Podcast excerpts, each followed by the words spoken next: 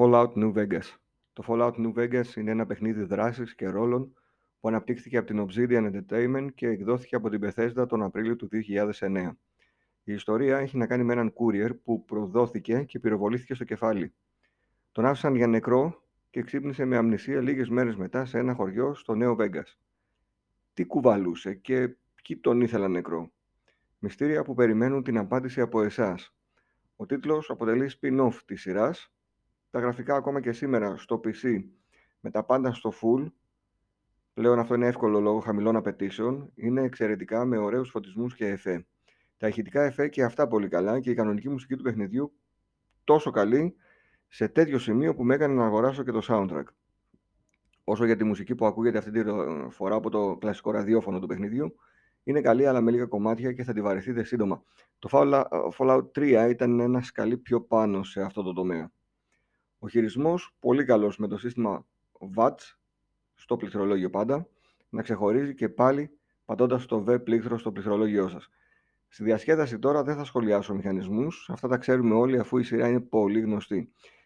Θα πω ότι το νέο Vegas δεν διαφέρει καθόλου από ε, πρώτο κανονικό entry της σειράς, αλλά αντίθετα έως τώρα παραμένει το αγαπημένο σε πολλούς από εμάς και εμένα προσωπικά λόγω της τεράστιας ποικιλίας αποστολών και το γιγαντιαίου χάρτη του. Το μοναδικό, όπως λέμε, U-foul της υπόθεσης είναι ότι έχει πάρα μα πάρα πολλές καλύβες ο χάρτης που από ένα σημείο και μετά καταντάει αστείο καθώς βρίσκεται 2-3 στη σειρά. Το χιούμορ κάποιες φορές σε κάποιες αποστολές είναι εδώ. Δεν ξέρω αν έχετε ξαναδεί υπερμεταλλαγμένο με ξανθιά καθε, καρέ περούκα ε, για παράδειγμα. Και η σοβαρότητα ή ακόμη και το μακάβριο κάποιων αποστολών υφίσταται.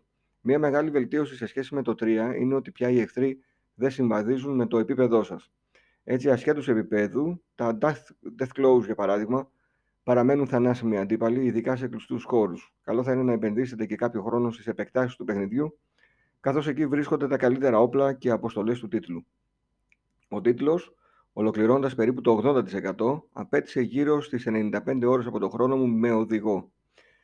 Να αναφέρω εδώ και κάτι που δεν σου λέει το παιχνίδι. Μπορείτε να επισκευάσετε τα όπλα και μόνοι σας, αν έχετε παρόμοια ή ίδια όπλα, πηγαίνοντας στην καρτέλα των όπλων και πατώντας πάνω σε ένα όπλο με το πλήκτρο R.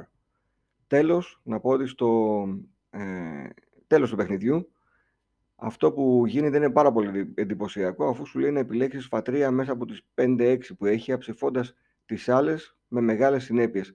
Πράγμα το οποίο είναι πάρα πολύ εντυπωσιακό, παιδιά. Το νέο Vegas είναι το αγαπημένο μου από τη σειρά, έχοντας παίξει το 1 και το 3. Δείτε εδώ, δεν θα χάσετε. Η προσωπική μου βαθμολογία είναι 10 στα 10.